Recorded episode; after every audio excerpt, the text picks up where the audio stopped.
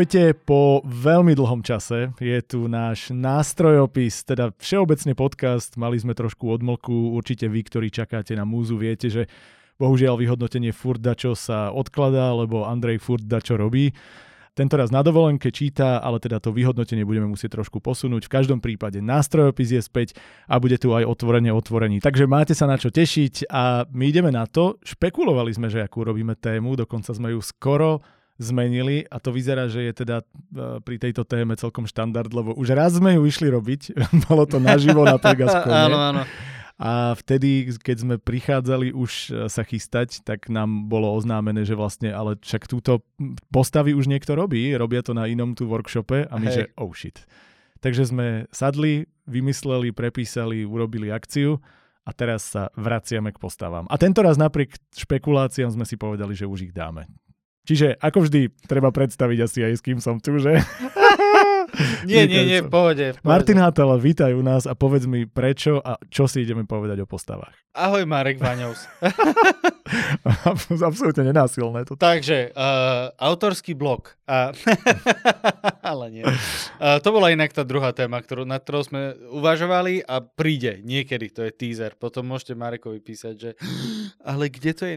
Ideme sa rozprávať o postavách, to je super téma, veľmi univerzálna, pretože je veľmi, veľmi, veľmi, veľmi ťažké napísať akýkoľvek text bez postav a na rozdiel od autorského bloku s tým úplne v pohode napíšeš text. Ale to už dávno vieme, napíšeš erotickú scénu. Ale inak áno. A je to podľa mňa univerzálna rada. Choďte to je ten toho. jeden diel, on tak. bude, Martin bude rozprávať o svojich erotických scénach. Áno, áno. Vlastne.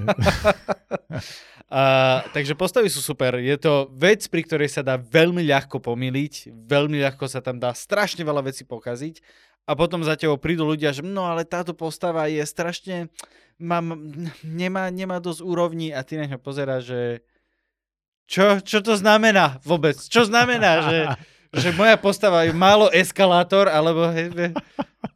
Hey, vieš čo, eh, ja mám pocit, že na postavách sa jednak nikdy nezhodneš, ale na druhú stranu, čo treba povedať, je, že postavy sú presne tá jedna vec, ktorá eh, väčšinou pomôže najviac stotožniť sa s príbehom. Že môžeš mať príbeh o tom, ako ten eskalátor ide hore, ale ak je ten eskalátor dobrá postava a ak ťa baví s ním byť, s jeho uvažovaním, s jeho príbehom, s jeho motiváciou, tak jednoducho zožereš čokoľvek, čo sa stane. A presne to je to, že keď si zoberiem, ako sa tvorí napríklad dokumentárny film, ktorý je teda pre mňa blízka téma a, a pracujem s nimi, tak v konečnom dôsledku vždy skončíme pri akýkoľvek debatách pri tom, že aj tak je to o postavách. Že ak nájdeš dobrú postavu, ktorá ti ten príbeh dobre rozpovie, tak zrazu máš príbeh. A toto sa stalo niekoľkokrát v mojej kariére, že kým som nenašiel postavu, príbeh nebol a až s postavou príbeh skutočne vzniká. A to isté platí podľa mňa aj pri diele že ty máš nápad, ale kým nemáš postavu, tak dielo neexistuje. A takisto vlastne, kým môžeš mať aj nápad na postavu. Áno. Ale keď, keď jej nedáš správny príbeh, ale k tomu sa akože dostaneme. Hej. Aj celkovo pri tom dokumentárnom filme je to veľmi zaujímavá vec, že naozaj ty chceš rozpovedať príbeh, ale keď ho, keď ti ho nerozpovie ten, tá správna postava toho príbehu, mm-hmm tak ten príbeh nebude fungovať. A presne toto je najlepší mostík k tomu, čo ideme dnes preberať, lebo postavy sa dá rozobrať zo všetkých možných uhlov. Akože bavili sme sa, že Keby sme chceli prejsť všetko, čo sa postav týka, tak tu budeme 3 dní a preto sme si povedali, že začneme e, niečím, čo možno my v praxi vydáme najčastejšie a to sú chyby pri tvorení postav a nazvali sme si to, že 7 smrteľných hriechov pri tvorbe postav alebo niečo podobné. Uvidíte, ako sa to bude volať. Mne sa, mne sa na vás ľúbilo, keď si prišiel s tým, že dajme 10 hriechov a ja, že ale však tých hriechov je 7. Ježiš, ty, aby si ma nebonzol Ale, ale mne sa to strašne ľúbi, podľa mňa ich malo byť 10 podľa mňa, vieš, že máme 10 akože prikázaní a máme, už, že 10 hriechov. To už keď sa tvorilo vtedy bolo, že spravíme 10 prikázaní, 10 ano. hriechov, ale ja ich viem len 7. a serme na to, dajme Presne, 7. vieš, že posledné 3 a že ježiš, že proste 10 hodín mňa už sa nechce nič vymýšľať. Jebe na, bude 7, 7 je krásne číslo, bude 7, dá to pekne takúto dynamiku toho, že je 10 dobrých vecí a 7 zlých vecí Čím vlastne ukazuje, že toho dobrá je stále. Áno, viac. áno. Vlastne není pravda, lebo aj tých 10 vecí je vlastne zlých vecí, ktoré Presne. nemáš robiť. Hej? Presne. Asi všetko je to na ovno. Máme proste 17 zlých vecí. Ako sme sa sem dostali. Dobre, poďme naspäť postavám. Čiže sedem najväčších hriechov. Každý by sme mohli možno nejaký rozobrať a samozrejme, ako vždy, budeme mať k tomu praktické príklady z diel, z filmov, z kníh a potom to v záverečnej časti rozbalíme spoločne z hľadiska tých e, našich príbehov, ktoré tu postupne tvoríme. A teraz budeme možno ukazovať, ako by sme ich nemali hlavne tvoriť. Takže poďme na to. Sedem, ideš s prvou ty? Poďme rovno to, čo sme sa bavili, že tvoja postava nemá dosť úrovní a chýba jej hĺbka. Áno. Dve krásne abstraktné veci, ktoré nevieš, čo znamenajú. Chýbajúca hĺbka, alebo taká, že dvojrozmernosť by sme to mohli nazvať. A toto je podľa mňa jedna z vecí, ktorú trošičku dostávame takým nešťastným spôsobom, aj keď sa pozeráš na históriu diel, ktoré príjmaš. Že od detstva sú do nás tlačené rozprávky veľmi často, čo je super, lebo rozprávky sú v mnohom mega, ale veľmi často také tie prvoplánové detské príbehy sú dobro versus zlo, že tam je, že čisto dobrá postava princ, ktorý chce zabiť toho draka, urobí všetko správne a na druhej strane máš buď toho draka, alebo nejakého zloducha, alebo niekoho, ktorý vlastne on má len ten jeden rozmer a nie je dvojrozmerný. Len zlý, je, Gargamel. Presne proste. tak. Že, že Gargamel on... nemá nič iné o sebe, okrem toho, že je proste zlý. Áno, a toto bohužiaľ veľmi často formuje uh, autorov a keď my čítame či už múzové alebo iné poviedky, tak prichádza, že tento zloduch je zloduch a jednoducho bude super preto, lebo on bude vlastne zlý a niekto dobrý proti nemu bojuje a ty vieš komu fandiť.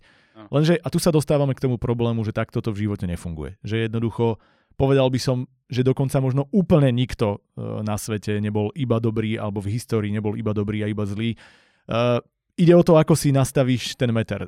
Poznám uh, také všelijaké názory, kde rôzni ľudia tvrdili, že Napríklad, ale pozri sa, čo urobil fašizmus a Hitler pre cesty v Nemecku, aké majú vynikajúce cesty.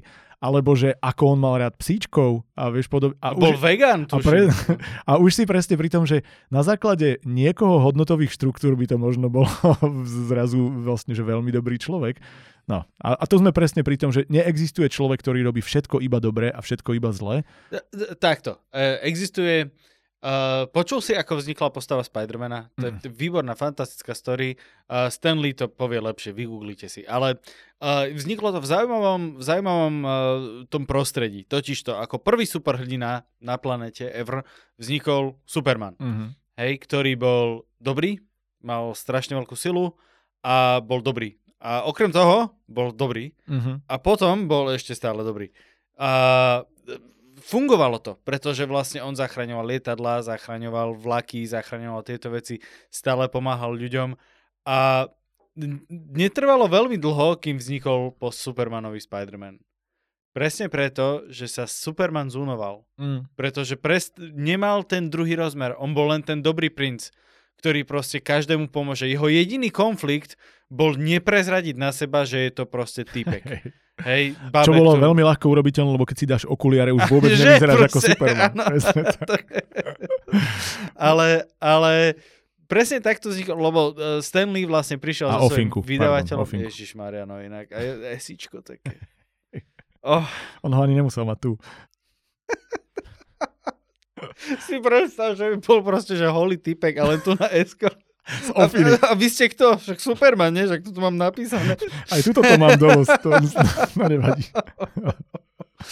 A Stanley, keď prvý raz vlastne prišiel povedať svojmu vydavateľovi, že vymyslel nového superhrdinu, bude sa volať Spider-Man, bude to mladý typek, uh, tínedžer, ktorý vlastne aj by, aj by chcel robiť tie tínedžerské veci, ale nemôže cítiť tú zodpovednosť a mixuje sa tam to, že proste on je vlastne od Kundes v škole versus to, že je úplný superhrdina, plus je tam vlastne tá postava Flasha Gordona, ktorý strašne miluje Spidermana, ale strašne týra uh, Petra Parkera a tak ďalej a tak ďalej, tak ten vydavateľ povedal, že, že Stan, a ty vieš vôbec, čo je superhrdina? Superhrdina je typek, ktorý je stále správny, robí dobré rozhodnutia a tieto veci a po roku Uh, trvalo to zhruba rok, kým prišiel vydavateľ za Stanley, že vieš ten Spider-Man, čo sa nám obom tak strašne páčil. a to bolo presne preto, že Superman nemá, nemá tú hĺbku, nemá tie hmm. úrovne. A, a všetky filmy robia, aj filmy, aj rôzne iterácie, vlastne aj komiksy samozrejme, robia veľa preto, aby tomu Supermanovi dali tú hĺbku. Hej. Pretože on je ako postava, ako koncept veľmi nudný. Áno, to sú ukážky zlé, alebo teda v podstate mohli by sme ich povedať veľmi veľa, hlavne z 90 akčné filmy, kde hrali všetci Fandamovia a podobne bolo, to bolo vždy dobro versus zlo a bolo to úplne neznesiteľné. Fandam neviem, že či hral niekedy postavu, ktorá mala hĺbku. Hĺbka? To, to on sa pýta, hĺbka? Čo, čo to je? Takže tu máme jednu ukážku, ten jeden extrém a potom zase vidíme, ako tie moderné postavy dnes vznikajú. Aké či už televízne seriály, alebo filmy, alebo knihy majú ten efekt, ktorý na ľudí funguje. A keď si pozrieš, tak napríklad prečo bol Game of Thrones taký úspešný, je presne preto, že okrem možno Neda Starka, ktorému tiež teda tá debata o tom, že mal Bastard uh, Son a podobne, že teda mal toho, toho lavobočka, tak samozrejme u niekoho to zahral, že ani on nie je dokonalý. Ale mnoho z tých postáv je práve preto také skvelé a také relatable ľudia to tak radi pozerajú, že oni sa ti menia. Že raz, že nikdy, nikdy by sme si nikto nepomysleli, že Jamie Lannister, mm-hmm. postava, ktorú budeš nenávidieť, ktorý zhodil chlapca z okna preto, aby neprezradili, že no. svoju, svoju sestru, že ty mu vlastne budeš fandiť. To bola to... sestra? a, oni to, a oni to dokázali. Pretože zrazu začali polučťovať, lebo každý jeden človek jeho motivácie vychádzajú z niečoho. Tá, tá jeho súčasná situácia plinie z toho, že mám za sebou nejaký príbeh a ako náhle to začneš vrst- odvrstvovať, tú cibulu odbalovať, zistíš, že vlastne všetko z toho je pre teba stotožniteľné, relatable, ja neviem, jak sa to povie správne. A takýmto istým spôsobom vznikajú práve aj tí moderní superhrdinovia. Joker. Ty vlastne fandíš Bedimu preto, pretože ty vidíš, že jeho tam dostala spoločnosť. A, ten, a preto ten moderný Joker, teda ten najnovší Joker, ktorý bol s uh, Joaquinom Phoenixom, tak funguje, lebo ty vlastne fandíš mu, aby sa pomstil tomu systému. Áno, aby, áno, aby tu, áno. Lebo ty rozumieš, že jeho tam dostal nejaký sled krokov a nejaká aj zlá reakcia je zrazu pre teba uveriteľná. A presne o tomto je hĺbka postavy. Ako náhle napíšeš postavu, ktorá v kombinácii toho svojho vnútorného konfliktu, toho pozitívneho, negatívneho, urobí niečo, čomu ty rozumieš, ak sa s tým aj vyslovene nestotožníš, tak rozumieš prečo, tak, si, tak máš na poli vyhraté. Ja mám ešte jeden fantastický príklad a to je Captain Jack Sparrow. Uh-huh. To je podľa mňa výborná postava, ktorá funguje presne preto, že Johnny Depp robil veci, hej, ale vznikla fantasticky hlboká postava, ktorá mala manierizmus, ale zároveň už v tom prvom filme bola raz na jednej strane, raz na druhej strane, raz na tretej strane, lebo vlastne stále celý čas bola na svojej strane. A tým bola vlastne neuveriteľne príťažlivý ten, ten celý mm-hmm. Jack Sparrow bol, že, že on, on každého odrbal nejakým spôsobom, len aby dostal naspäť tú svoju loď. A to bolo na tomto kúzelné. A ty si mu tak fandil. A ty si mu tak fandil. Hej. Hej, a on bol pritom absolútny čurák. On bol najhorší kamarát, Hej. akého môžeš mať, ale on bol tak strašne zábavný a Hej. zároveň vlastne mal tie dobré momenty, mal veľmi zlé momenty. A presne tam bola tie, tie tak, tak množstvo vrstiev za tou postavou. Hej ktoré, ktoré fungovali. Áno, a to je presne to, lebo si ukazoval správne, si odbaloval tú cibulu, ukazoval si tú vrstvu po vrstve, ukazoval si jeho uhol pohľadu a pre človeka to zrazu bolo, áno, ja toto chcem, ja toto... Všetci máme radi v istom zmysle tie ranené postavy, tie, ktoré si riešia ten vnútorný konflikt. Áno. A keď to vykreslíš takýmto spôsobom, tak e, jednoducho človeka to bude baviť preto, lebo sa to neopozerá. Je to proste niečo, čo ten konflikt bude mať vždy nejakú hĺbku, každý jeden z nás si riešime tie svoje vnútorné konflikty a fandiť niekomu, aby vyriešil ten svoj, je to najkrajšie, čo, čo môžeš dostať. Čiže hriech číslo jeden, hĺbka, už viete ako, už odteraz všetci píšete iba hlboké postavy. Pauznite, napíšte román, tak. ideme ďalej.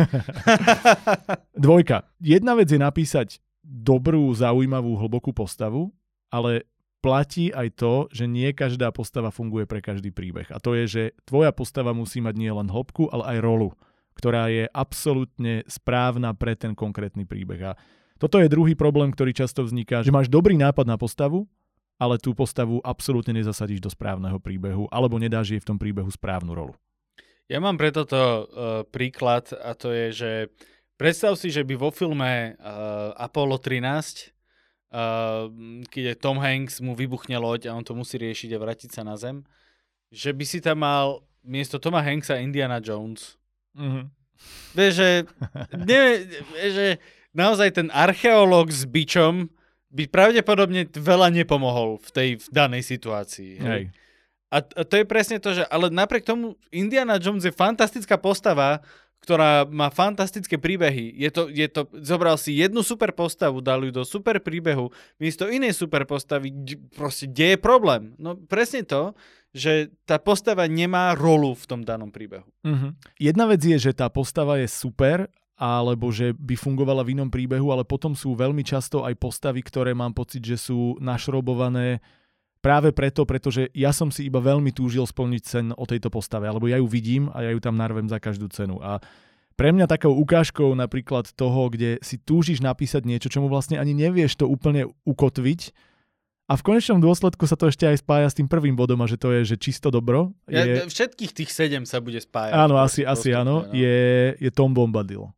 Tom Bombadil z Pána prstenov, ktorý je extrémne pekná rozprávková postavička, dobráka, ktorý pomáha, zachraňuje, absolútny optimizmus, všetko z neho srší, ale vlastne tá postava že neplní žiadnu konkrétnu rolu preto, aby tá kniha musela dojsť tam, kam došla, alebo film, preto tam ani nie je, došiel tam, kam došiel Pána prstenov, lebo on bol poviedková epizódna postavička, ktorú si chcel Tolkien zjavne napísať. Nemal pre ňu žiadne ukotvenie v lore, nikto nevie, ako vznikol, kedy prišiel, len sa vie, že tam bol prvý ešte predtým, predtým. Keď sa pozrieš, všade len špekulujú na tých uh, Dobre, portáloch, ale čiže... za, vieš, že e, zase Tom Bombadil zachránil týchto Frodovcov. Áno, ale to je presne to našitie, čo myslím, že on našiel scénky, kde by ho použil, ale keby tam Tom Bombadil a tie dve scénky neboli, nebolo to, že oni počas toho našli prsteň. Nebolo to, že oni počas ja chápem, toho... nebolo to nosné, ale akože pán prstenov by potom, že bol o tom, že Frodo nájde prsteň, ide riešiť veci, vybere sa, zožere ho vrba a konec.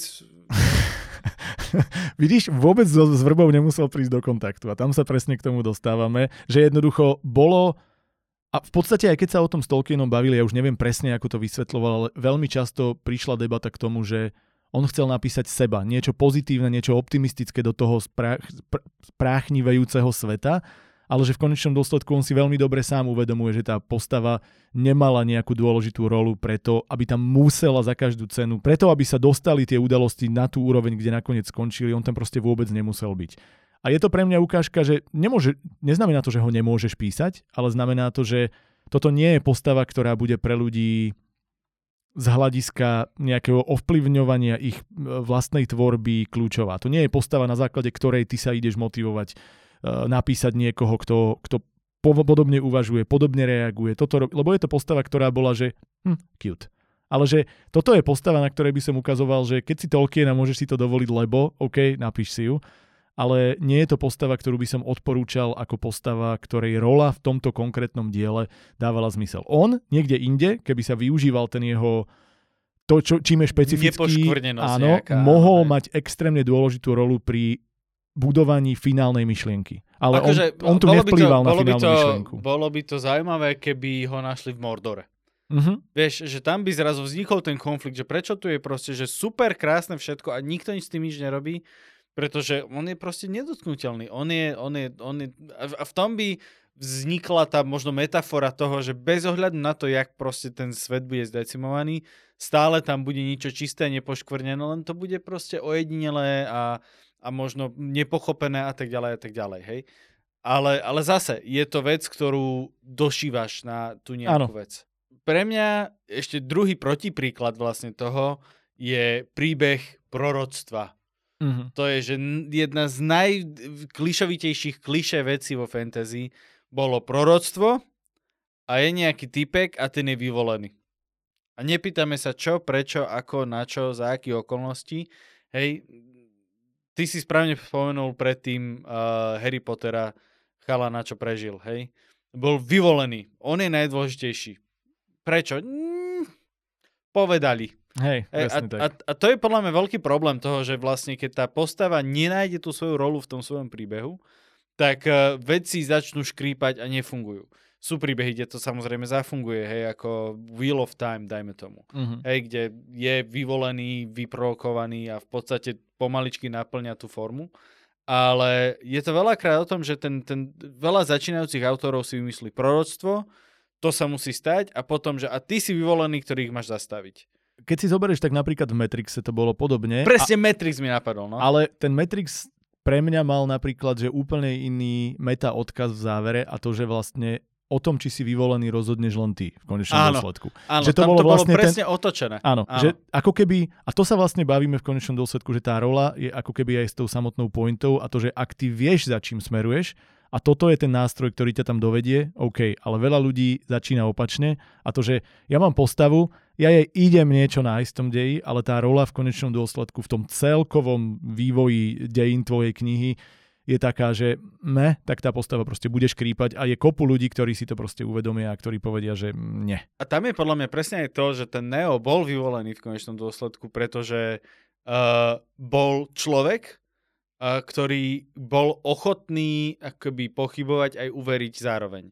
Vieš čo myslím, že on, keby tam bol nejaký proste cocky asshole, ktorý vie všetko a broke truhlík, ktorý proste všetkých dá dole, tak môžu mu, že ty si vyvolený. Ja, ja som vyvolený, čo ti ja som vyvolený. A vlastne nič by nespravil, pretože reálne by mu chýbali tie pochybnosti, ktoré by ho dohnali do toho, aby sa pušoval, aby sa zlepšoval a tak ďalej a tak ďalej. Zároveň by mu chýbal ten konflikt toho, že Neo si nevedel nájsť miesto na tom, mm-hmm. v tej realite, na tom svete. On mal pocit, že tam nie je správne. Že to, to jeho miesto je niekde inde. Hej, že keď mu pripovedali, že je vyvolený, tak on bol najprv taký, že neviem, uvidíme, ale potom postupne, že, že dobre, tak, tak budem proste a ja Bolo to rozhodnutie. Áno, Hej, áno. Presne tak. Uh, trošičku sme to rozkošatili, ako to my s tým našim remeslom ďalej. na tričkách zvykneme, ale poďme ďalej. No a tretia vec, ktorá s tým pomerne často súvisí, je chýbajúci kontext alebo prostredie tej postavy. Že hovoríš o nej niečo, ukazuješ, ako niečo dokáže, ale pokiaľ to neukážeš v správnom kontexte alebo v jeho prostredí, tak veľmi často to má tendenciu absolútne nefungovať. Presne. Môžeme zostať pri tom Matrixe, tam to veľmi pekne fungovalo.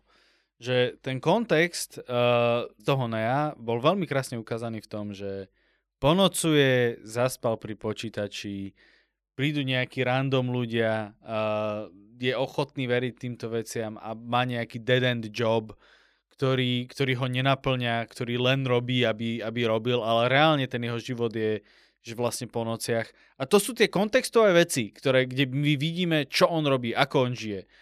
A, a nebyť toho, nebyť týchto vecí, podľa mňa to tak zďaleka nezafunguje uh, to pochopenie toho, že on do toho sveta má pocit, že nepatrí. A ono to vlastne, keď si zoberieš, pridáva aj rolu, aj hĺbku. Že ono to toto funguje, ako človek by si povedal, že ale prečo to je dôležité, však už ste o tom hovorili, lebo to je jeden práve z tých prvkov, ktorý pomáha všetkým odstrániť všetky ostatné problémy, ktoré máš. Je to, keby on bol uh, zmrzlinár, ktorý dáva ľuďom, uh, deťom zmrzlinu a je pritom šťastný, absolútne nevieš vysvetliť jeho motiváciu robiť toto, nevieš vysvetliť zároveň ani to, prečo on bol schopný zrazu porozumieť nejakou zdrojovému kódu, byť... Uh, ako to, nechcem to nazvať, že konšpirátor, ale byť ten človek, ktorý spochybňuje áno, áno. veci a tak ďalej a tak ďalej.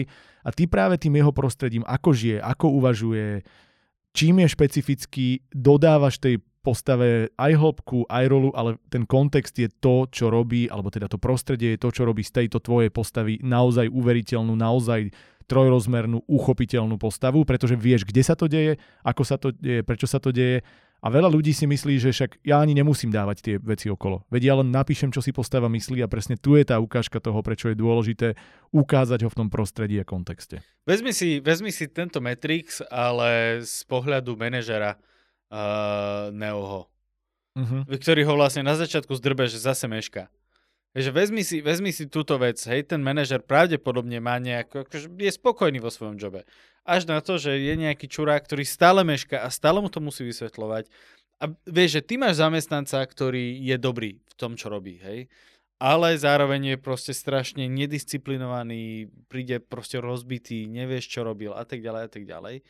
A teraz by za tebou prišiel nejaký Morpheus a povedal ti, že poď, ide s nami si vyvolený. Tak by som povedal, že oh, že, že ďalší takýto ďalší takýto, presne ten istý, ak mám typka v robote, presne takýto istý proste čurák mi tu príde vysvetľovať niečo. Hej, keby tento presne týpek tam bol, tak je to veľmi rýchly film o tom, ale, ale choď mi do rici, hey, hey, ja mám dosť tvoje roboty. Alebo vieš, keby mu začal blikať kurzor na, a zač- napíše mu nejakú správa, restart, ešte dobre, vybavené, the end.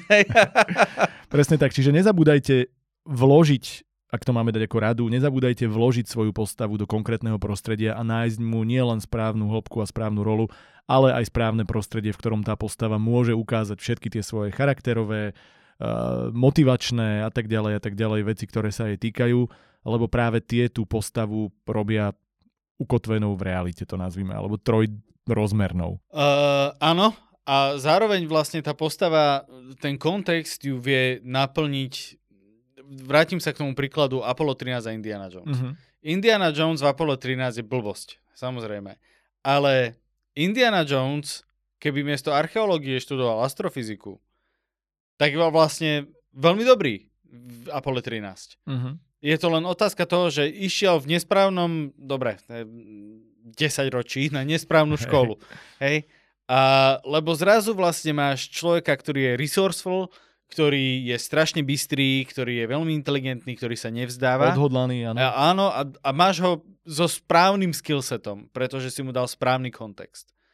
Mať tam Indiana Jones, s klo- Indiana Jones s klobukom a bičom je blbosť. Má tam áno. Indiana Jones astronauta, by zrazu ten film nabral iný smer, ale správny stále. Áno, a toto vlastne, keď sa o tom bavíme, v konečnom dôsledku sa tak až prepája na dôležitosť nejakej symboliky alebo hľadania práve tých drobností, ktoré ti často vedia vyplniť to, čo prichádza pri naozaj že ponorení sa do tej myšlienky alebo do toho, čo ty chceš povedať ako tú základnú tému. Lebo veľmi často ľudia začínajú s tým, že chcem povedať, a teraz vymyslím si, príbeh o postave, ktorá zmení svoj osud, pretože bude cítiť, že že veci sú nie tak, ako majú byť a on sa rozhodne byť niekým iným. A to môže byť od Matrixu až po milión iných Jasne. filmov. Ale to neznamená, že je to sci-fi o robotoch, ktoré ovládajú a tak ďalej a tak ďalej. A to prichádza práve na základe hľadania toho hlasu, toho kontextu, toho niečoho. Ja som pri písaní poviedok, napríklad pri tej, ktorú mám Slovensko fantastické, vedel, že chcem hovoriť o osobnom príbehu ženy, ktorá si prešla týmto a týmto a ktorá, že čo to obnáša vidieť veci pozitívne napriek tomu, že celý život si bol Áno, áno. negativistický. Negatívne áno, na, opantávaný. Tak, pre, oh, ďalšie tričko, to už to vidím, už sa robí.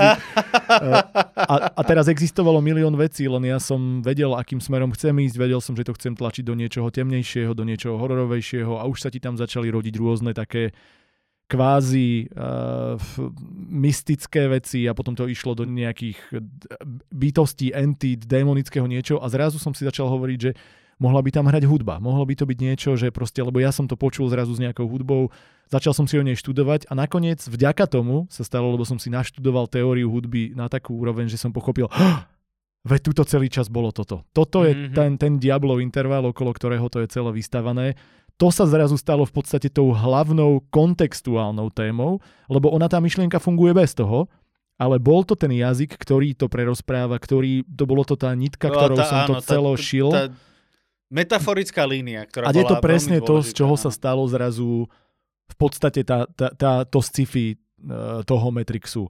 V tomto prípade sa tým stala tá hlavná záležitosť prostredia, v ktorom sa to nachádza, pretože táto hudba a tento jeden prvok sa niesol tým všetkým a vlastne bez toho by to dielo neexistovalo, napriek tomu, že tá myšlienka by existovala a práve to je to niečo, kde uh, researchom, kde uvažovaním, ponorením sa hlboko a vytvorením prostredia pre svoju postavu dostávaš niečo, čo je oveľa, oveľa hlbšie ako ten tvoj samostatný pôvodný nápad, ktorý si mal.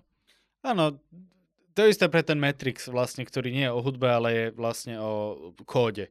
Ano. Že v konečnom dôsledku je veľmi zaujímavé to sledovať z, toho, z tej pozície toho nabalovania kontextu aj v tomto prípade, pretože Matrix by nebol Matrix, keby nebol Neo uh, developer alebo programátor a ty keď vlastne ponáraš sa hlbšie do toho kódu, je vlastne strašne smiešne vidieť, že, že celý, aké komplexné veci sú zapísané 0.x whatever fuck, hej, proste tieto kodové veci sú v konečnom dôsledku veľmi jednoduché. Ten kontext, ktorý tvoria, je veľmi komplexný. A na základe toho vlastne vznikal Matrix, hej, že aj celá tá myšlienka toho, že, že na, na pozadí existuje nejaký kód a tak ďalej a tak ďalej. Vieš, že takisto ano. to vyrástlo z toho kontextu. A to je presne tá symbolika, ktorá vlastne v konečnom dôsledku ti tú tvoju postavu vedie. Tak. Ako náhle ty sa rozhodneš, že ja to budem mať o hudbe, alebo ja to budem mať o zdrojovom kóde, tak je jasné, že z tej postavy, keď to správne urobíš, ona ti začne uhýbať a uhýbať a zapadne na to správne svoje miesto povolaním, správaním sa, e, koničkami a tak ďalej a tak ďalej, lebo to všetko zrazu dáva zmysel. Áno, ale je veľmi dôležité, aby vlastne ten príbeh a tá postava mali to kontextuálne prepojenie. Áno. Lebo ak tam nie sú, tak sa dostávame k ďalšiemu hriechu a to je, že pasivita postavy. Áno. Pretože niekedy sa môže stať, že ty máš fantastický príbeh, máš fantastický nápad na postavu, dáš to dokopy a vlastne tá postava v tom príbehu nemá čo robiť. Presne Indiana Jones, vyštudovaný archeológ na Apollo 13, on by tam len zavádzal on by reálne proste, že a, a, a tu sú hieroglyfy a že...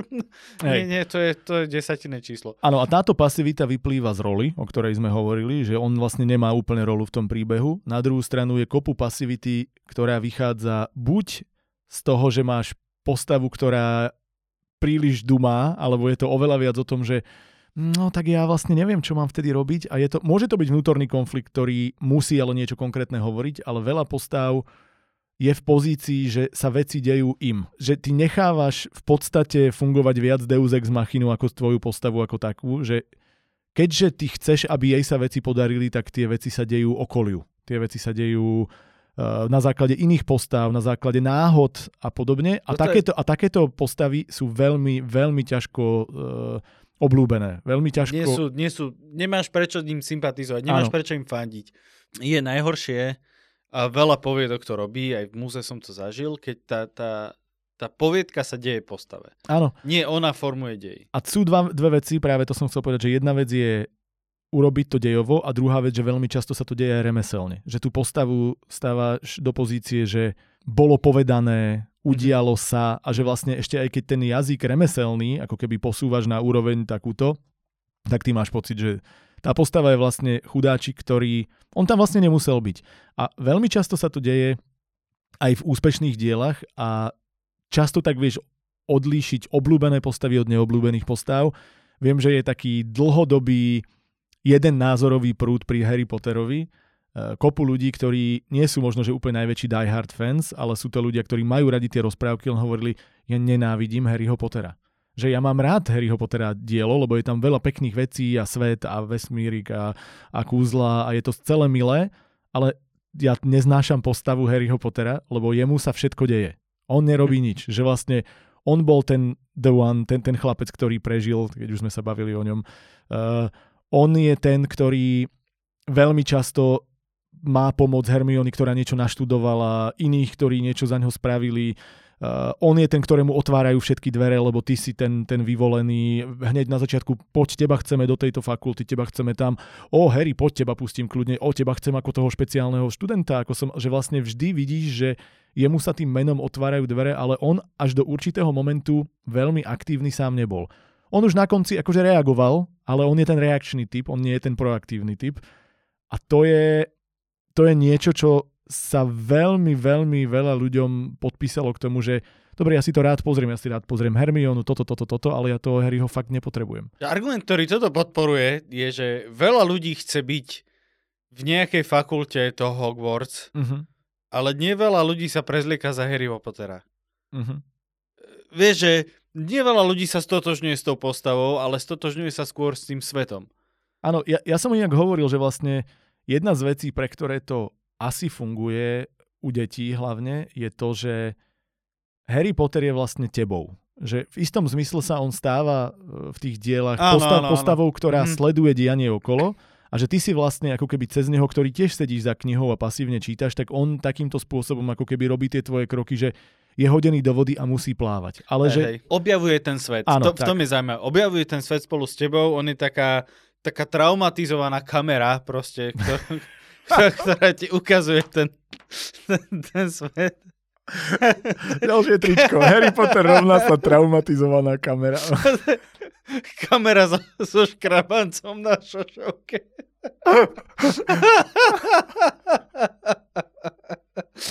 Kamera, ktorá prežila, vieš. Oh, bože. Ale je, je proste. Oh. Dobre, dobre. No, úplne s tebou súhlasím. Je to, je to presne takto. A vieš, koľko ľudí to otravuje? Že naozaj, ja keď sa stretávam s názormi, že máš rád Harryho Pottera, nie, lebo ja nenávidím Harryho Pottera. Že to je tak zbytočná postava.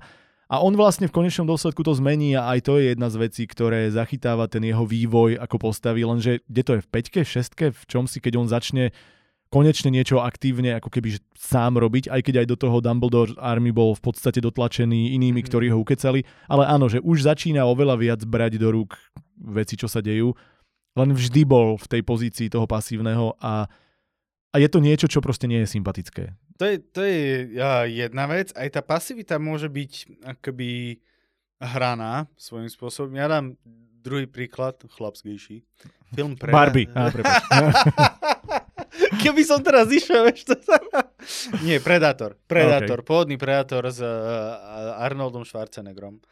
Um, mne sa veľmi páčilo, že uh, dobre, dejú sa im veci, hej, je to v podstate zo začiatku, je to nejaký slasher, kde postupne zomiera jeden, postupne druhý a tak ďalej, a tak ďalej. Až nakoniec zostane Arnold Schwarzenegger sám. A musí niečo robiť. A on urobí to, že urobí všetko, pripraví a potom čaká vlastne on sa aktivitou dostane k, k tomu, že je pasívny. Hej? Že, a nakoniec ty pozeráš, že on sedí v strome. A to sa mi strašne ľúbilo na tom, že je to také, také taký fake out uh-huh. toho celého. Hej? Že on, on musel urobiť strašne veľa rozhodnutí, strašne veľa nejakých akože akcií. Náhodne sa, hej, je to Deus Ex Machina, že on sa zadrbal od blata, samozrejme, ale potom už to vlastne využíval uh, na to, aby, aby získal tú, tú bojovú výhodu a tak ďalej a tak ďalej. A bol, že extrémne aktívny. A, a, a celý zvyšok filmu bolo, že, vieš, že do, doteraz bol aktívny predátor a oni mu nejakým spôsobom utekali. A odteraz, a už je to Arnoldov, Arnoldov film a Predátor je tá vedľajšia postava, ktorej sa niečo deje. Hej, súhlasím, toto je veľmi pekný príklad, hlavne preto, lebo vidíš, že pasivita môže byť nástroj, ktorý využiješ aktívne. Oh, nice. uh, ale že jednoducho ide vyslovene o to, že vedieť, uvažovať a nechať tvoju postavu, aby to rozhodnutie urobila. Tak. Nie, aby sa diali rozhodnutia za tak, ňu. Tak. A rovnako to aj písať, nepovedalo sa, ale povedal on, urobil on, jednoducho nechaj ho v tej aktívnej roli a všetci my budeme potom fandiť a budeme robiť pekné čapkanička. Tak. Alebo ona, nesúdime. Presne tak, alebo a, ono, a, oni. A, a, a, akože, a ja si myslím, že ak vznikne nejaké tričko, tak to tričko by malo byť, že využívajte pasivitu aktívne. Podľa mňa to dáme. Toto dáme. Dobre, a potom tu máme možno opačný prípad, a to je príliš veľká aktivita pri písaní. A to je, že príliš veľa informácií o postave. Je to v podstate naviazané na infodump, ktorý sme mali, ale jedna vec je, že to vyhr... nemusíš to ani vychrliť naraz. Veľmi veľa autorov, hlavne začínajúcich, ti povie o postave úplne všetko, aby si ty 100% pochopil, čo ja myslím a v tom momente tam prestáva byť takéto zázračno. To niečo medzi to, čím je písanie špecifické a to, že ty si ten, tvorí, ten svet tvoríš do značnej miery sám. Áno. Uh, ja dám príklad, lebo už sme sa Matrixovali o dušu, tak napadol mi fantastický príklad na to a to, že my máme uh, Nea, ktorý zaspí na stole, vyberie ho nejaká partia vonku, máme že moment, keď proste je na nejakej diskopleske a potom sa prebere a je v robote. A predstav si, že teraz by sme mali cestu do roboty. Išiel autom alebo autobusom, išiel pešo, bežal, išiel na kolobežke. Vieš si predstaviť, že by to bolo, že záber, jak Neo si ide na kolobežke? Vieš, Nadrbaný, že... vieš, z party. vieš, Takých že... som videl v meste. zase inak ako... Veľa z nich sa ako Neo cíti, Ale zase by to bol iný film, zase by to posunul tú postavu niekam, kam nechceš úplne. Hej, do komédie hodí sa, Áno, do takéhoto presne. nehodí sa. Vieš, že, že boli tam ukázané len tie časti, ktoré sú pre ten dej, respektíve pre tú postavu dôležité. Pozitívny príklad je Memento je to film, kde ty vidíš minimum, vidíš to celé chaoticky, obrátene, ale práve to buduje charakter postavy. Že ty, ty mi dávaš málo informácií a vďaka tomu, že ja sa snažím rozlúsknuť tie informácie priebežne a pospájať si tie jednotlivé bodíky, čím menej toho mám, tým viac som v jeho koži, ktorý tých informácií má málo. No. A je to, je to zrazu geniálne, to funguje preto, lebo to dodáva tej postave tajomno, dodáva jej to hĺbku, dodáva jej to význam, rolu v konečnom dôsledku, že všetky tieto veci, ktoré sme sa bavili, práve tým, že ty si to nepreinformácioval, uh, je výraz, tak, eh, tak zrazu ožijú spoločne. Áno, a zároveň to dodáva aj rozmer tej postave. Uh, ja si, keď mal jeden ten flash, že sa prebral a bol niekde v kúpeľni, Uh-huh. tak sa osprchoval. A mne to prišlo, že, že on bol v cudzej kúpeľni vtedy. Vieš, že to bolo úplne... A potom počúval, že niekto tu je, neviem čo. Že je to úplne halus, že vlastne to je, že... Pra, vieš, že ani neskúmal, kde som, čo som. No asi smrdím, idem sa osprchovať. Asi som išiel do sprchy. To sa, to sa mi strašne ľúbilo. Je to nejaký nový rozmer tej postavy, ktorý som nečakal dovtedy a zrazu tam nejakým spôsobom zafungoval. A bolo to veľmi pekne povedané cez tú akciu, cez tú jednoduchosť toho, že neviem, čo sa deje, ale aspoň si... No, neviem, kto si, ale zuby ti umie. Áno, presne, presne. Áno, a toto je jedna vec, čo sa týka tej akcie ako takej, eh, ale druhá vec, že, že vynecháš niečo, alebo teda naopak ten problém je, keď nevynecháš nič a ideš a ukazuješ a ho, rozprávaš eh, všetko. Áno. Druhá vec je, že niekedy je to o myšlienkach, že ty nechávaš tie postavy nám všetko o ich backstory porozprávaš, všetko o ich uvažovaní, prečo toto robil, že proste ty s ním prežívaš každé jedno rozhodnutie o tom, že či teraz pri prdnutí zdvihnem ľavú alebo pravú polku a, a ty to proste nepotrebuješ vedieť, absolútne. A veľmi často tie postavy sa stávajú otravné, stávajú sa neznesiteľné, stáva sa to, že ty vlastne aj preto čítaš iné postavy, lebo ty ich chceš spoznávať, ty chceš dostávať tie informácie postupne, ty chceš si by, tak ako keď začínaš nový vzťah s človekom, to spoznávanie je tá, tá najvzrušujúcejšia pasáž, tak v podstate vzťah s postavou funguje rovnako. Ty ju chceš Áno. spoznávať.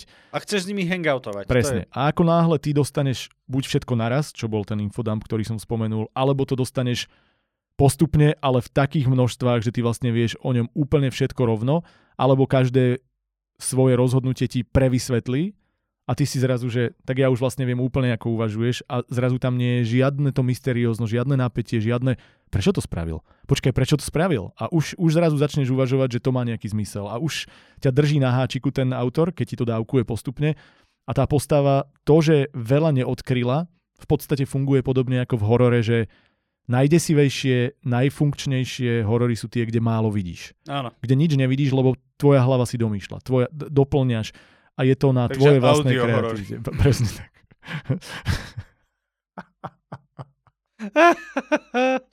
uh, fantastický negatívny príklad tohto je každý jeden seriál od Netflixu. Každý jeden. Každý jeden. Pretože oni potrebujú 10 dielov, alebo hej, koľko. A napíšu scenár podľa mňa na 5 zo zásady. A potom niekto príde pri 6. epizóde a povie, že viete, čo tomuto chýba? Poďme tam jebnúť retrospektívu na hodinu, kde vysvetlíme, ako táto postava vyrastala, aby si vedel, že na základe čoho sa rozhodla, že urobila niečo proste v tej hlavnej dejovej linii. Hej. A ty potom pozeráš hodinu, jak tá postava, že "Eh, ahoj mami, ahoj oci, idem do školy. A ty len, že pre Boha Krista, zabite ma. Zabite ma. Hej, a to je veľakrát, je to presne to prevysvetľovanie, že, Hej. že ty potrebuješ ukázať každý jeden, aj ten najzbytočnejší nejaký ako odtienok tej jednej postavy, bez toho, aby to malo reálne... Vieš, a v konečnom dôsledku jediné, čo sa dozvieš, je, že, že aha, tak on bol šikanovaný. OK, chápem, dobre. Hej. To sa dalo povedať dvoma slovami. Áno, Bol áno. šikanovaný. Hovoríš o Netflixovských seriáloch a každý jeden ako negatívnom príklade. Ja vyťahnem HBO seriál ako pozitívny príklad, ale ono to nie je o tom, či to je HBO alebo Netflix, ale že to robil Jean-Marc Vallée Mhm. a to je Sharp Objects, Mhm. alebo v istom zmysle to vieš nájsť aj v tom Big Little Lies, čo je tiež na, myslím, že na HBO. V každom prípade Sharp Prikyvujem, Objects... ale nevidel som ani Hej. jedno. Sharp Objects, povinná jazda, chod domov, pusti si to hneď ako budeš môcť. Je to pre mňa vrchol umenia v tom, ako nepovedaním, neukázaním alebo minimalistickým náznakom dostať flashbacky z minulosti alebo veci, ktoré sa udiali alebo veci, ktoré ovplyvňujú postavu do deja ako ten elephant in the room. Že podrobnostiach to vyskladať, povedať úplné minimum, ale absolútne tým vybudovať postavu. Je to robené žiadne také žblblblblblng, ideme do minulosti a ja uvažujem ale je to, že postava niečo hovorí, čo si deje a zrazu pš, jeden flash takto niečoho a ty vieš, čo to bolo. Ja Mhm. vôbec neviem, Mhm. ale už mám zimomriavky a ja chcem vedieť a oni ti na to na- nabalujú. Z jedného frameu je 5, je pol sekunda, je sekunda a pridávajú ti úplné drobnosti len toho, že on niečo vidí a ty to žiješ presne s tou postavou. Mhm. To, čo on vtedy vidí a čo mu pripomína niečo inde, ty tam nedostaneš k tomu žiadne pozlátko. Ty Mhm. dostaneš len náznak toho, že a tá postava teraz niečo uvidela. Teraz si na niečo spomenula, toto pre ňu hrá rolu, je to geniálne vystavané, je to napríklad oveľa viac postavené na reaction shots, ako na samotnom zábere postavy, ktorej sa niečo deje. Že ty prežívaš veci cez to, Chápem, ako hej. ľudia reagujú na to, že sa niečo deje a je to pre mňa oveľa silnejšie a desivejšie, pretože ty zrazu cez niekoho sa snažíš pochopiť, čo sa asi tak deje. Ako sa on cíti pri tom, čo vidí, nie je, že tam sa niečo deje, Mhm. mm-hmm. lebo vtedy si robíš ty názor. Ale ty si robíš názor na základe postavy, ktorá niečo nejakým spôsobom prežíva. Áno. Alebo hudba, alebo zvuk je tam použitá spôsobom takým, že každú postavu spoznávaš cez hudbu, ktorú počúva. Mhm. Že keď je teraz táto postava, tak ty presne vieš, že ona počúva túto hudbu a vytvára to jej charakter. Je to minimalistický ukázaním, nie povedaním, nie oznámením, nie vysvetlením, doplnený charakter postav, miest a, a tak ďalej a tak ďalej, ktoré fungujú práve preto, lebo drobným náznakom som si to mohol vybudovať ja sám, ale o to hlbšie sa to zarilo a o to, lepšie to tam zostane. prežívaš, hej. Hej, a je to, je to proste jednoduchá detektívka, ktorá je na zožratie s geniálnymi hereckými výkonmi všetkým, lenže funguje to práve preto, lebo si povedal, že ja idem povedať čo najmenej a idem vám to ukázať a ja vám Mhm. nič nepoviem. A práve preto to tak skvele funguje. OK. Pozrite si, všetci, Sharp Objects. Teaser hotovo. A našim reklamným partnerom pre túto epizódu je HBO. Presne tak. A predposledný bod na to vlastne veľmi pekne nadvezuje a to je, že ako sme hovorili, že sa veľa rozpráva, tak veľmi často, alebo teda, že veľa informuješ, veľmi často rozprávajú aj tie postavy. Že žiješ v ich hlave, prejdeš si každú jednu úvahu, ale chýba akcia. A že vlastne oveľa lepšie a dôležitejšie je vidieť postavu v deji pri akcii, ako počúvať, že ti o niečom rozpráva. Ako zvažuje, spravím toto alebo spravím toto. Pokiaľ príde a ide sa ide zdvihnúť telefón, ale trikrát cukne rukou, až odíde, tou akciou dostávaš ten pocit oveľa krajšie a zase je to show don't tell. Ono, zase aj tá, tá introspektíva, ja som akože fanúšikom introspektívy, ak je správne dávkovaná a je príjemná, je zábavná, je dobre spracovaná. Hej, že vtedy to, vtedy to funguje. Vtedy aj tá introspektíva, práve že aj to môžeš akoby nejakým spôsobom zobrať toho čitateľa, nemusíš ukazovať že celé to uvažovanie. Áno, presne to. celé. Presne Môžeš to. ukázať nejaký zlomok toho uvažovania. Vtedy tá introspektíva vie zafungovať. Ale ak nie je párovaná s akciou, ak tam proste, ak je to len cuknem trikrát rukou, a, Jasné. tak je to, je, to, je to nejaký, z nejakého dôvodu to robím, hej? Z nejakého dôvodu to robí tá postava, z nejakého dôvodu to robím ja ako autor. A ak do toho pridám tú introspektívu, kde vysvetlím prečo, hej, že, lebo môže to byť aj niečo iné, ako si myslí ten čitateľ a môže to iným smerom viesť, ten, môže to byť napríklad preto, že sa nechce dotýkať toho telefónu, pretože je germofób. Presne, ale to je to, o čom hovorím, že budovať to postupne. Zase sa naba- nabalujeme na tie body predtým, že príliš veľa informácií, správne načasovanie, správna postava so svojimi quirks a tak ďalej, všetko toto funguje, ale že potrebuješ to vybudovať a použiť ako nástroj. Neurobiť to ako, že Uf. moja postava bude od nad všetkým uvažovať.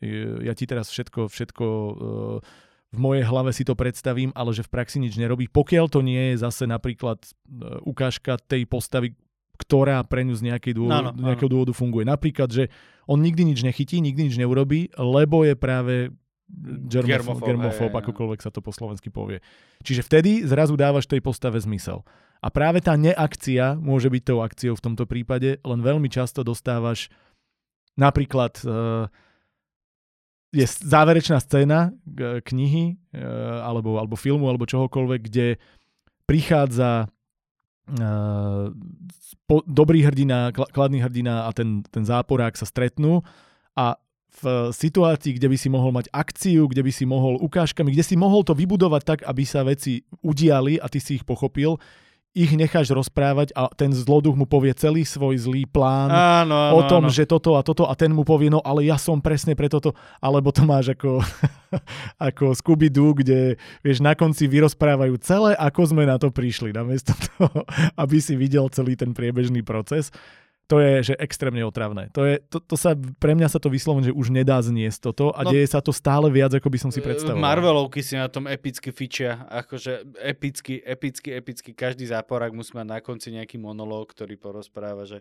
mne sa strašne páčilo vo Firefly, jeden taký seriál, neviem, či si to videl. Viem o ňom, ale nevidel. Uh, bolo veľmi krásna scéna, kde bol jedna, jedna časť partie odišla niekam mimo loď, druhá časť zostala v, na lodi a diala sa dráma. Bol tam niekto, kto ich tak akože tam robil im tam zle, nepamätám si to už presne. Pamätám si len tú konkrétnu scénu, to vyriešenie toho, toho problému, keď uh, vlastne on niekoho držal, ten záporak niekoho držal pod krkom, v tom nákladnom priestore akurát prichádzal Nathan Fillion, ktorý nemal čas na pičoviny a rovno proste, že začal mu niečo ten zloduch rozprávať a on vytiahol, vytiahol zbraň, strelil ho do ksichtu a išiel ďalej. Lebo proste teraz riešim iné veci, že sorry, nemáme čas.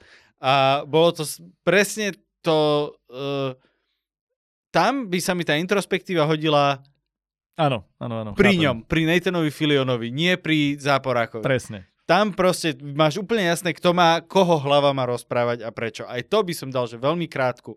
Hej, aj to by som dal tú, tú, tú introspektívu možno skôr o tom, že, že bože, že, že, že A drž už hubu. že, a, hej, ale proste, že pre Boha, on má také strašne masné vlasy, že ja nemám čas na ľudí, ktorí si, keď si nevie umyť vlasy, prečo ja by som akože mal s ním strácať čas. Hej, že, a nie, nejakú takúto blbosť, ktorá, ktorá zase dotvorí tú postavu niekam ďalej. Ešte mám jednu výbornú ukážku toho, prečo je dôležitejšie ukazovať veci v akcii, ako o nich rozprávať. Je to zase mne blízka téma dokumentaristika. Keď si zoberieš, že existuje extrémne veľa filmov, kde ľudia len rozprávajú. Že máš hovoriace hlavy, pekne nasvietené, nastajlované rozhovory, postrihané rozhovory po sebe a môžu povedať akúkoľvek vec, je to úplne iné, ako keď to prežijú. Konkrétny príklad, teraz je film Svetloplachosť z ukrajinského metra, kde sa ukazuje, ako žijú tí ľudia s deťmi iba schovaní pod zemou, pretože sa boja ísť hore, lebo sa ostreluje. Mhm. A predstav si, že by si mal 5 postav, ktoré sedia a rozprávajú ti, no máme to tu ťažké, viete, a nemôžeme žiť v domoch a tak ďalej. A bolo by to všetko jasné, tie príbehy by boli veľmi silné, lebo už to, že ti to rozpráva človek, ktorý to prežil, je brutál. Ale teraz si predstav, že ten film v realite ti robí úplne iný efekt tým, že ty, to, ty s nimi žiješ niekoľko týždňov Áno. prežívaš každý deň od rána, ako to, sa to tam trasie, ako by túžili ísť von, čo sa deje, ako jedia na tých turniketoch, spia Mhm. vlastne oddelení práve tými turniketmi do metra a podobne. Ty zrazu vidíš ten život, ty ho prežívaš, ty si jeho súčasťou a je to show don't tell zase doslova. Že ty, Áno. ty s niekým tráviš ten čas a to, že ty si pri tom si urobíš všetky tieto názory, aké to je ťažké, čo sa deje sám a neoznamuje ti to niekto týmto spôsobom. Čiže skúste na to myslieť aj pri akcii, alebo teda pri písaní postav, že postava v akcii a prežiť s ňou tie veci, ktoré by ste inak museli vysvetľovať, prečo to tak robí, čo ju motivuje, ako pri tom uvažuje. Tá akcia často dokáže povedať 5 odsekov jednou scénou, jednou, jednou vetou, jednou, jednou reakciou a presne to sú tie veci, kde človek s tou postavou absolútne žije a zrazu to nie je, že ja čítam, ale ja prežívam. A to je obrovský rozdiel. Mhm. A dostávame sa k siedmemu a pre mňa v istom zmysle najsmrteľnejšiemu hriechu. Dum, eh, dum, dum. a to je chýbajúci oblúk, alebo motivácia, alebo zmysel postavy. Presne tak, robte postavy oblé. Áno. Keď si pozriem spätne, ale napríklad aj tohto mesačnú alebo minulomesačnú, proste múzu, ktorú teraz čítam, tak je tak málo postav, ktoré majú na konci nejakú nejaké završenie toho ich deja, že mal som pocit, že sem to smerovalo z nejakého dôvodu a že tá postava je na konci iná, ako bola na začiatku. Lebo jedna vec je mať dobrú postavu, mať pre ňu správnu rolu, bla bla bla bla bla, všetko toto. Ale ak na konci dostanem tú istú postavu, ktorá si len prešla z bodu A do bodu ani nie že B, ale bodu A1, lebo stále za tým má ešte milión bodov, ktoré by ju mali s nejakým spôsobom ovplyvňovať a, a tvarovať. A oni môžu byť aj v uzavretom celku, len mám, musí mať pocit, že toto tú postavu niekam posunulo. A toto hlavne pri teda hlavných postavách sa u začínajúcich autorov veľmi, veľmi, veľmi často porušuje. Dobre, ale akože aj toto napríklad e, vieš urobiť z druhej strany, keď tá postava je tak skalná, že jednoducho ona sa nemusí zmeniť, ona nemusí mať nejaký vyslovene oblúk, ten svet okolo nej sa zmení, tá okolnosť sa zmení. Je napríklad vo Forestovi Gumpovi. Forest Gump sa nijako nezmenil. On bol proste stále Forest Gump. Jednoducho len celý svet sa okolo, vytvaroval okolo tej jeho naivity, tej detskosti a tak ďalej a tak ďalej a vlastne on končil de facto tam, kde začínal ako postava, ale ten svet, v ktorom sa ocitá, už bol celkom iný. Áno, ale je to presne zase tá vec, o ktorej vždy hovoríme, že si to použil ako nástroj, že si to urobil ako úmysel, lebo si tým chcel niečo povedať. Áno, áno. Le, ale tak. veľmi, veľmi často sa stáva to, že použijem príklad, hej, teraz z, z múzy, z tej furdačovej, kde čítam, a bolo tam, že jedna z najlepších úvodných vied, akú som kedy čítal a povedal som si, toto bude, že topka. To bude topka mm-hmm. poviedka. Po jednej vete som si povedal, že na túto sa extrémne teším. A začínalo sa to niečo v zmysle, že neznášam pondelky, povedal Martin a zdvihol zo zeme ženskú ruku. Vieš, že, okay. že vyslove, a ja som si povedal, že wow, že, na, že skvelé, lebo už vidím, že a vieš, jednak ti to ukázalo ten, ten dôvtip, jednak ti to niečo rozohralo, malo to háčik, malo to všetko. Si povedal, že pecka. A nakoniec to bolo o masovom vrahovi, ktorý bol na začiatku masový vrah a na konci masový vrah a len si porozprával o tom, ako on sa ide zbaviť tela a furt ho niečo otravuje. Mm-hmm. Decid. Ale ja som na konci to dočítal a že prečo mi táto poviedka mala dať niečo viac? Že prečo mm-hmm. mi táto poviedka... A pritom ma tam veľa vecí bavilo. Že akože mm-hmm. bolo to OK a v konečnom dôsledku som dospel k tomu, že bol to záporák, ktorý nemal žiadnu hĺbku, že prečo to robil alebo tak ďalej, čiže už niekoľko problémov, prehreškov. A došiel som na konci a čakal som, že aspoň prídem k tej motivácii, k tomu, že on niečo chcel, ale nepodarilo sa mu to, ale zmenilo to tú postavu. Čokoľvek oblúkoidné a bolo tam nič, že vlastne tam, kde som začal, som aj skončil a svet okolo bolo len, že sa diali udalosti. Mm-hmm. A vtedy som si povedal, že to je taká premrhaná príležitosť. Ja chápem, že niektorí ľudia píšu len preto, lebo chcú písať, že to je úplne všetko v poriadku, ale ja proste takéto diela nechcem povedať, že nerád čítam, ale nezanechávajú na mne žiadnu stopu práve preto, lebo je to tá postava, ktorej ja chcem z nejakého dôvodu fandiť a vidieť, ako jej nejaký konflikt, jej nejaký problém ju posunul niekam a zanechal buď ju, alebo ten svet, alebo niečo iné.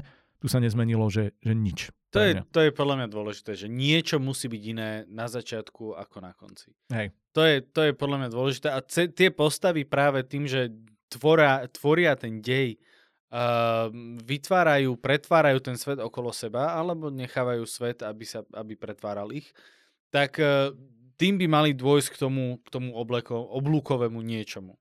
Buď sa oni zmenia, alebo sa zmení svet, alebo niečo sa zmení nemôže byť ten začiatok taký istý ako koniec. Uh-huh.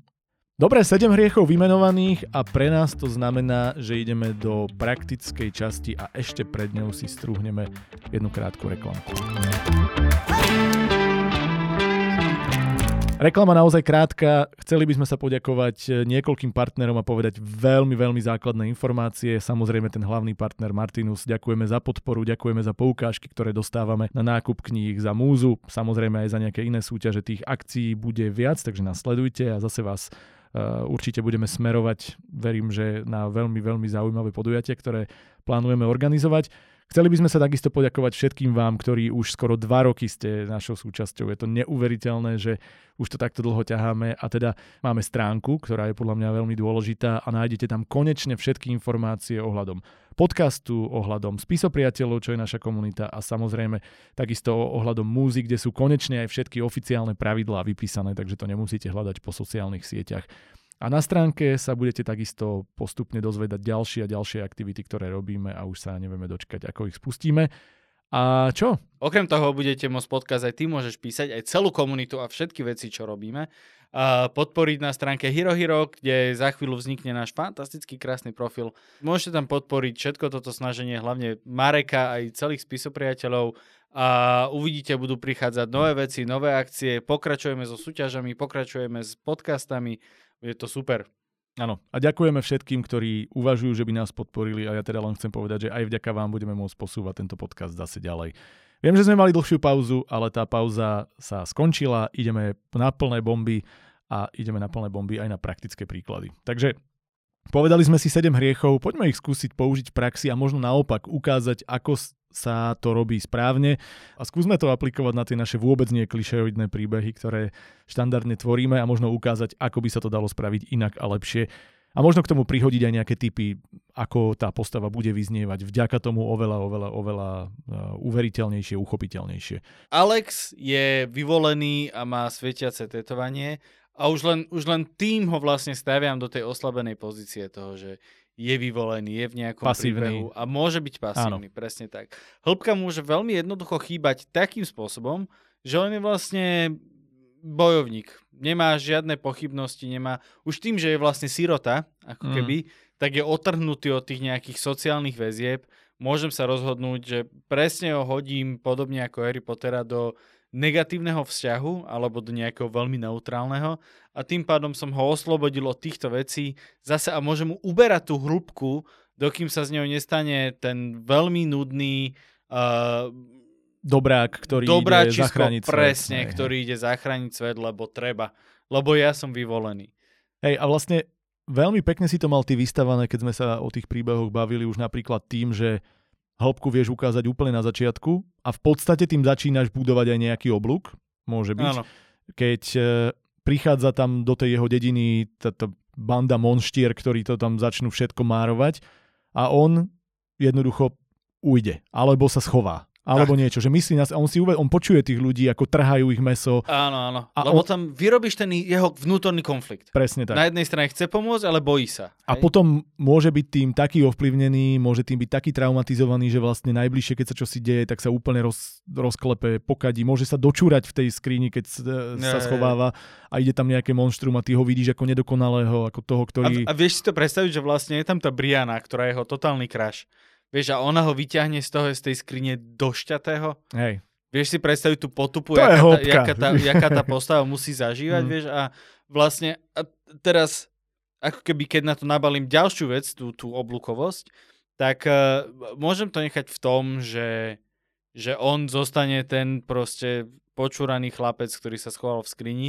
a na, na, na rozdiel od toho Briana sa stane vlastne tou hrdinkou. Ano. Napriek tomu, že on bol vyvolený. Pretože jednoducho bude musieť ten svet, proste musí niekto zachrániť a tento ne. není použiteľný. On musel v tej skrini, tak išiel a ona bude musieť potom. A, a alebo tú oblukovosť im dodať presne tým, že to prekoná. Mm-hmm. Že mhm. postupne bude sa snažiť zadržiavať tú moč dlhšie a dlhšie a dlhšie. A, a nakoniec, dňa. a nakoniec vydrží celý deň. Celý deň bez čurania. To nie je, to nie. Presne tak. Je tam veľmi pekná ukážka napríklad aj, aj toho rozhodovania. Tiež je to zase, že akcia versus e, tá pasivita alebo versus rozprávanie. Mohlo by byť o tom, a ja neviem, váhal som, či to spravím, či to nespravím a pritom tam môže byť konkrétna situácia, kde on prichádza, uvidí, dajme tomu, nejaké e, monštrum, ako akurát ide niekoho roztrhnúť a uvidí vedľa seba sekeru. A teraz povie si, že môžem, a teraz ty ho vidíš ako váha, že idem, zoberiem ju, ale to riziko a môže tam byť krátka introspektíva, ale nie je to tá akcia, ktorá to Presne, ukáže. Presne, to som chcel povedať, že, že môže tam byť tá introspektíva. Že váha. Áno. Aby si pochopil, byť... že, že on Áno. v konečnom dôsledku si hovorí, že ja viem, že ho môžem teraz zaťať, ale čo keď trafím zle? Áno. Zabijem a teraz ten strach o ňo z neho robí zrazu zraniteľného, konfliktného človeka v núdzi, kde sa s ním každý vie stotožniť, že ej Doriti, urobil by som to ja. Ale, alebo ešte to vieš viacej posunúť, tým, že, že niekoho trhá nejaké monštrum, vedľa neho je sekera, on zoberie tú sekeru a, a váha, respektíve váha zobrať tú sekeru nie preto, že by sa bál o, o seba alebo čo, ale bojí sa, že hodí tú sekeru do týpka. Alebo, jasné. Že netrafí monštrum a hodí to do týpka.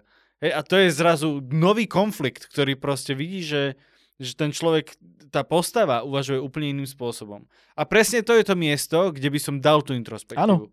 Pretože to váhanie je, že je odvážny, je neodvážny, bojí sa proste dreva, hej, alebo čo.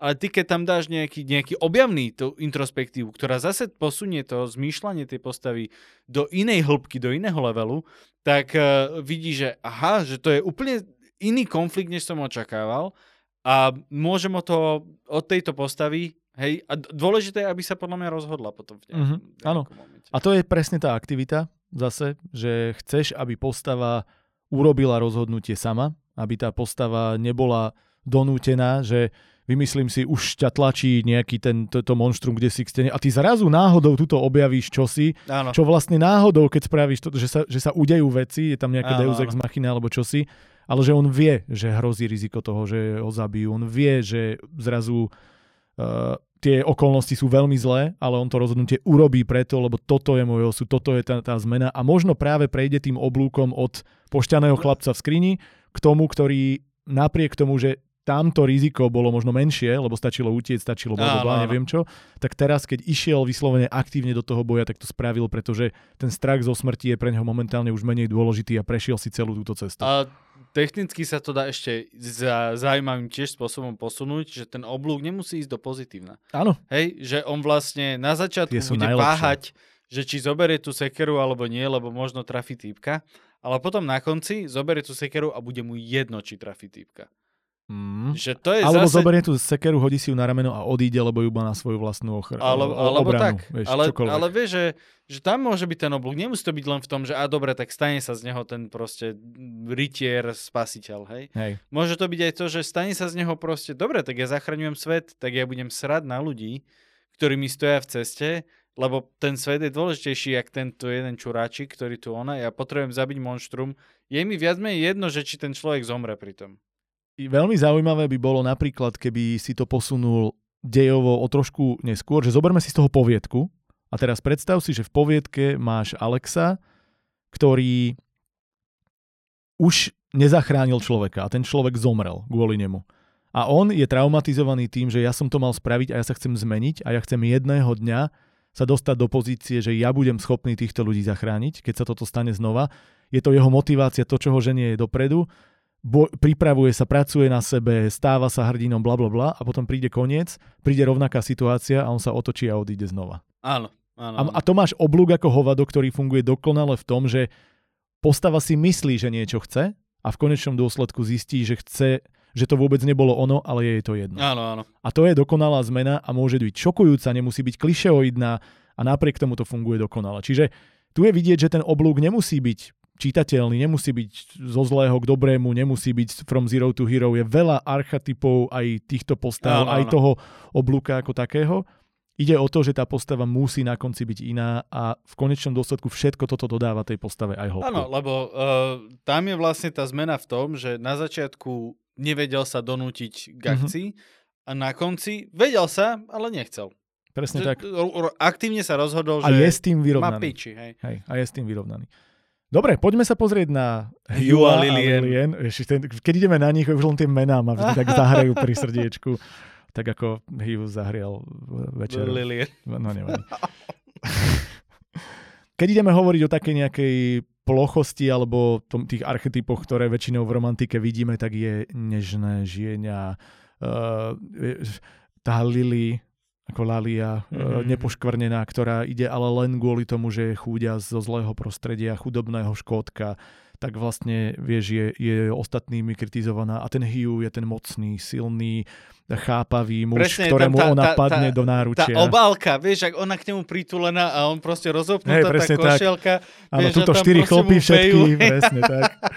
Ja si vždy spomeniem na Zimmermanov, ktorí mali dokonale dokázali porušiť toto bolo, že rozprávali sa o dvoch teraz, že popisovali muža a ženu a, a bolo vít, a teraz neviem, ako to bolo, ona bola taká, taká a potom začali pre, prešli na ňo a vítr se pohrával s kadeřemi na jejich svalnatých lítkách. Že to úplne, úplne zabili. To bol taký krásny boj proti archetypom toto celé. No a teda toto je niečo, čo by štandardne bolo, ale začína to byť, ja viem, že stále je to v istom zmysle asi vyhľadávané ako ženám, ktoré chcú vyslovene, že ten escapizmus, únik do toho o, chúďa ženia a tuto niekto silný, že by to stačilo, ale nie je to niečo, čím sa odlíšite. Nie je to niečo, kde bude chcieť väčšinovo spoločnosť čítať takéto dielo, ale zase, a už sa môžeme baviť o tom, čo sme hovorili. Môže to byť, e, naopak, ona môže byť vzdelaná, ona môže byť... Uh, Ona môže byť tá silná. ona môže byť tá silná On je, on je práve ten taký mamlasko. ktorá ktorého ona vlastne áno. zachráni a on bude akurát z hodou okolností jej vedieť ponúknuť niečo, čo muži väčšinou neponúkajú naspäť. To znamená, bude jej vedieť ponúknuť to teplo domova, čo väčšinou prichádza s tými Áno, ženami áno. zase naopak. A už vie všetko budovať práve na otočení tých stereotypov. Ešte v rámci toho ukazovania vlastne toho show don't tell okolo postavy, vieš veľmi pekne akože ukázať, že Lilien je vzdelaná, nie tým, že bude povieš, že je vzdelaná škótka. Alebo že číta 270 miliónov kníh e, denne, že Áno. tam čo je už tiež show, lebo prichádza, dajme tomu s knihami, hovorili sme, že dá sa to spraviť tým, že namiesto zabalenia si 50 krásnych šiat Áno. si zabalila radšej 10 najobľúbenejších kníh a to je to všetko, Áno, čo ale si vieš zobrala. to už len veľmi jednoducho naznačiť tým, ako rozpráva. Presne. Tým, že používa uh, dlhé, komplikované cudzojazyčné slova, výrazy a tak ďalej a tak ďalej.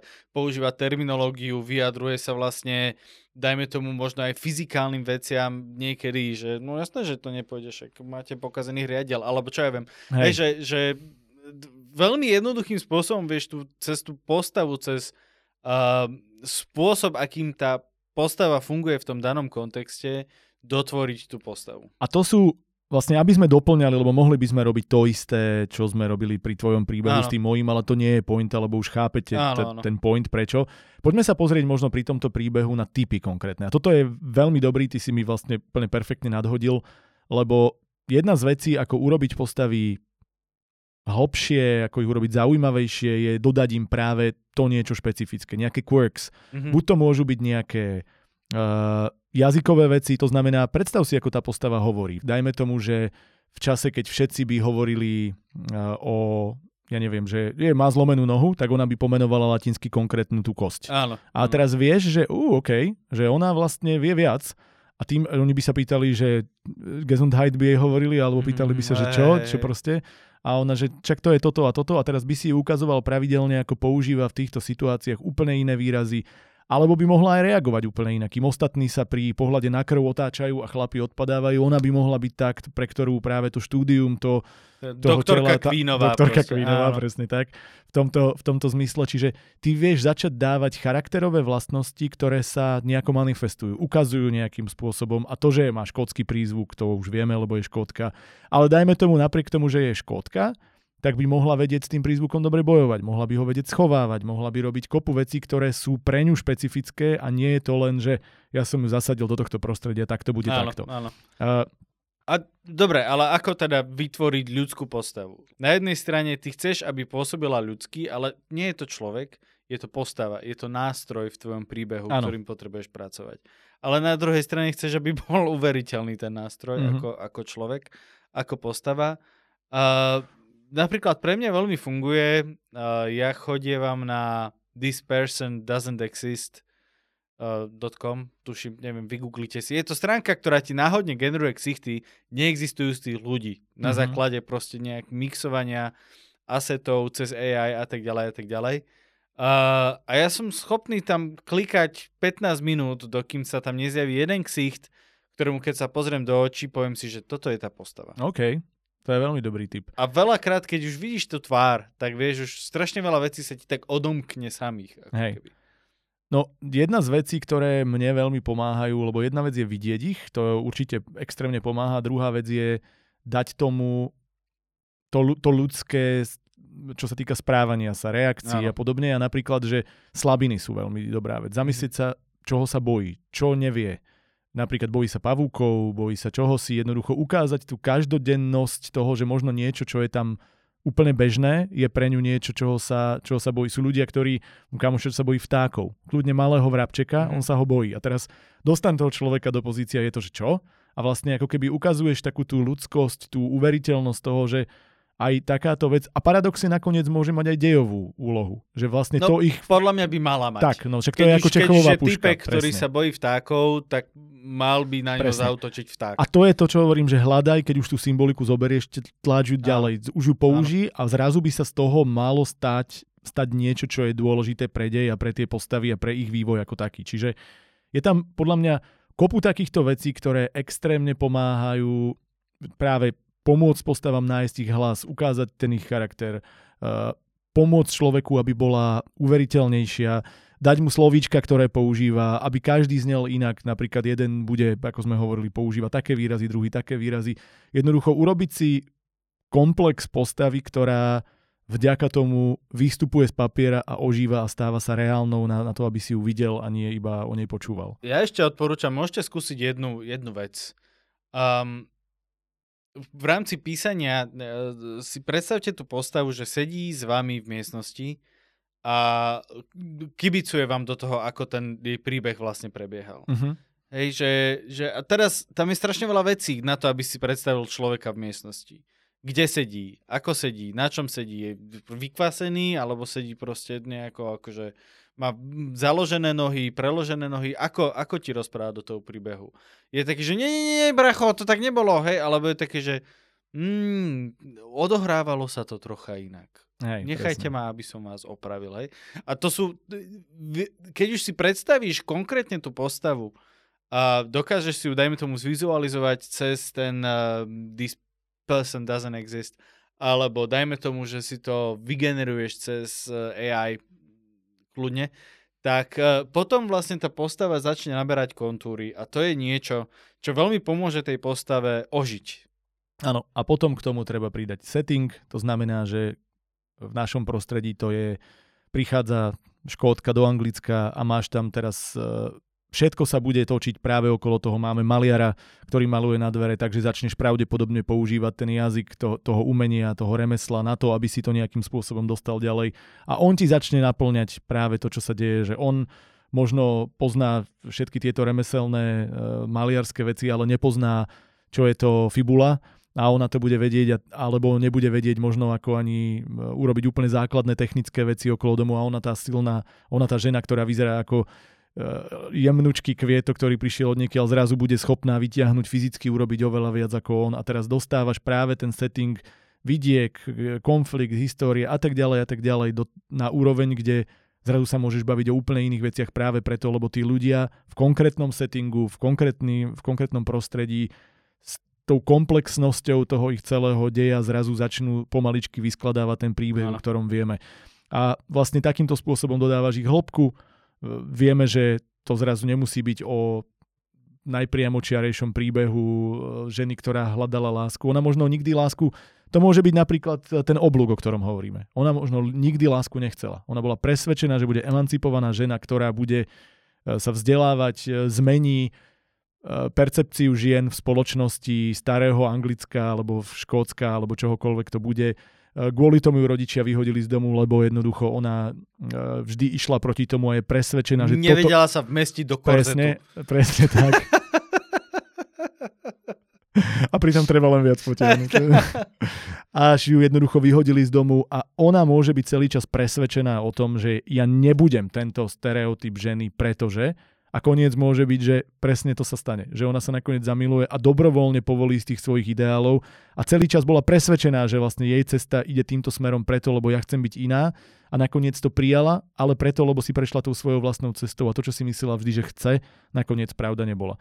A to isté môže byť pri ňom, že sa vlastne doplnia tie ich oblúky. Ale akože áno, a presne, ale môže to urobiť po svojom. Vieš? Áno, jasno. Že ide, ide do toho akože typického budem tá romantická postava, žena, ktoré tak nenávidím, ale budem po svojom romantický. Jasné, a, a to je to, že vlastne ty, ty ju nemusíš zmeniť z extrému do extrému, čo je tiež druhá vec, ktorá sa často stáva, že začína ti postava niekde a na konci je úplne iná a ty nechápeš, like, that escalated quickly, že ako sme sa dostali odtiaľto sem. Hej, hej.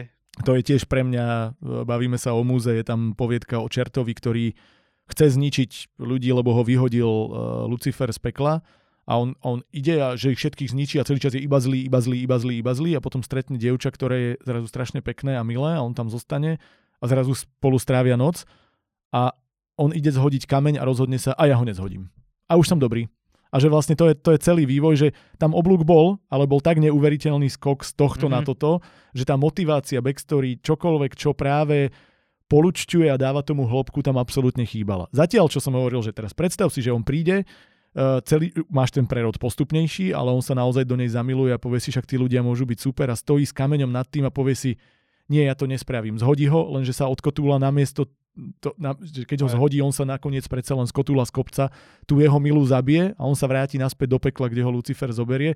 Splnil si svoj pôvodný sen, chce sa vrátiť, ale bude navždy nešťastný, pretože priš, vieš, že ty ho dostaneš... Alebo, alebo ho zhodí na jedného konkrétneho typka. To je úplne... nastral. Vieš, že, že aj to je proste... Ja len to, akože teraz som išiel od toho trošku patetického, len ja tým viem, chcem ale... povedať, že vlastne veľmi často to, čo tá postava chce, nie je to, to čo si myslí, že chce, ale... nie je to, čo nakoniec chce. A to, že sa ti to podarí splniť, je to najhoršie možné, čo sa ti stalo. Že, že nie je nič horšie ako splnené Áno, sny áno, v áno. tomto zmysle. By to malo oveľa väčšiu hĺbku a oveľa viac by to zostalo ako s tým, že ja som bol zlý a ja som dobrý. A je to presne tá plochosť, dvojrozmernosť, chýbajúci vývoj, ktorý proste tento celé to dielo zabil. Alebo potom to môžeš zobrať do úplne akože srandy a otočiť to celé na ruby, len jedna veľmi malá drobnosť dokáže zmeniť príbeh z patetického na hm, to mi niečo nechalo. A presne to je to, kde sa podľa mňa treba zamýšľať nad tým nielen prerodom, ale aj nad tou hĺbkou, alebo teda nad tým e, finálnym odkazom, kde postava to, čo si myslí, že chce, ak nakoniec nie je to, čo v skutočnosti chcela, je ten najkrajší možný prerod, ktorý v človeku zostáva, že a ty vole.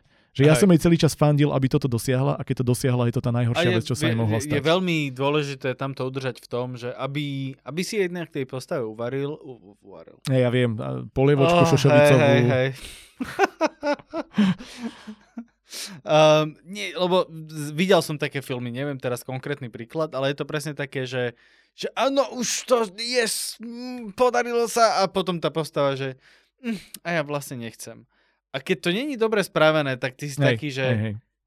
ty piča, už to správ proste, vieš, že Hej, hej. veľakrát je to strašne nepríjemné, keď to, ten prerod tam necítiš. Lebo je to umelé, lebo ten prerod Áno. nie je postupný, Áno. alebo zase nespravil si uveriteľnú postavu z hľadiska jej motivácie, z hľadiska settingu. Áno, už viem, už viem, už viem presne. A aj presne viem, prečo som povedal, že ty píča. Uh, Last of Us 2. Nehovor mi, nemôžeme sa o tom baviť, netuším, nechcem. Počkaj, ale o hre hovorím. Nič, ja som Ja je nedotknutý a ja si čakám na seriál, nehovor mi. Ja je dobre. No, tak každý z vás, kto hral Last of Us 2 uh, a, Kľudne rozprávaj. A bol tam moment, že, že ste si povedali, že už to sprav ty piča, tak viete, o čom hovorím. Dobre, dobre. Bol som strašne abstraktný. Dobre to bolo, aj ty môžeš písať s Marekom Maňovsom a Martinom Matalom. Ďalší nástrojopis. Tešíme sa na vás zase na budúce. Čaute. Už je hotovo? Čaute.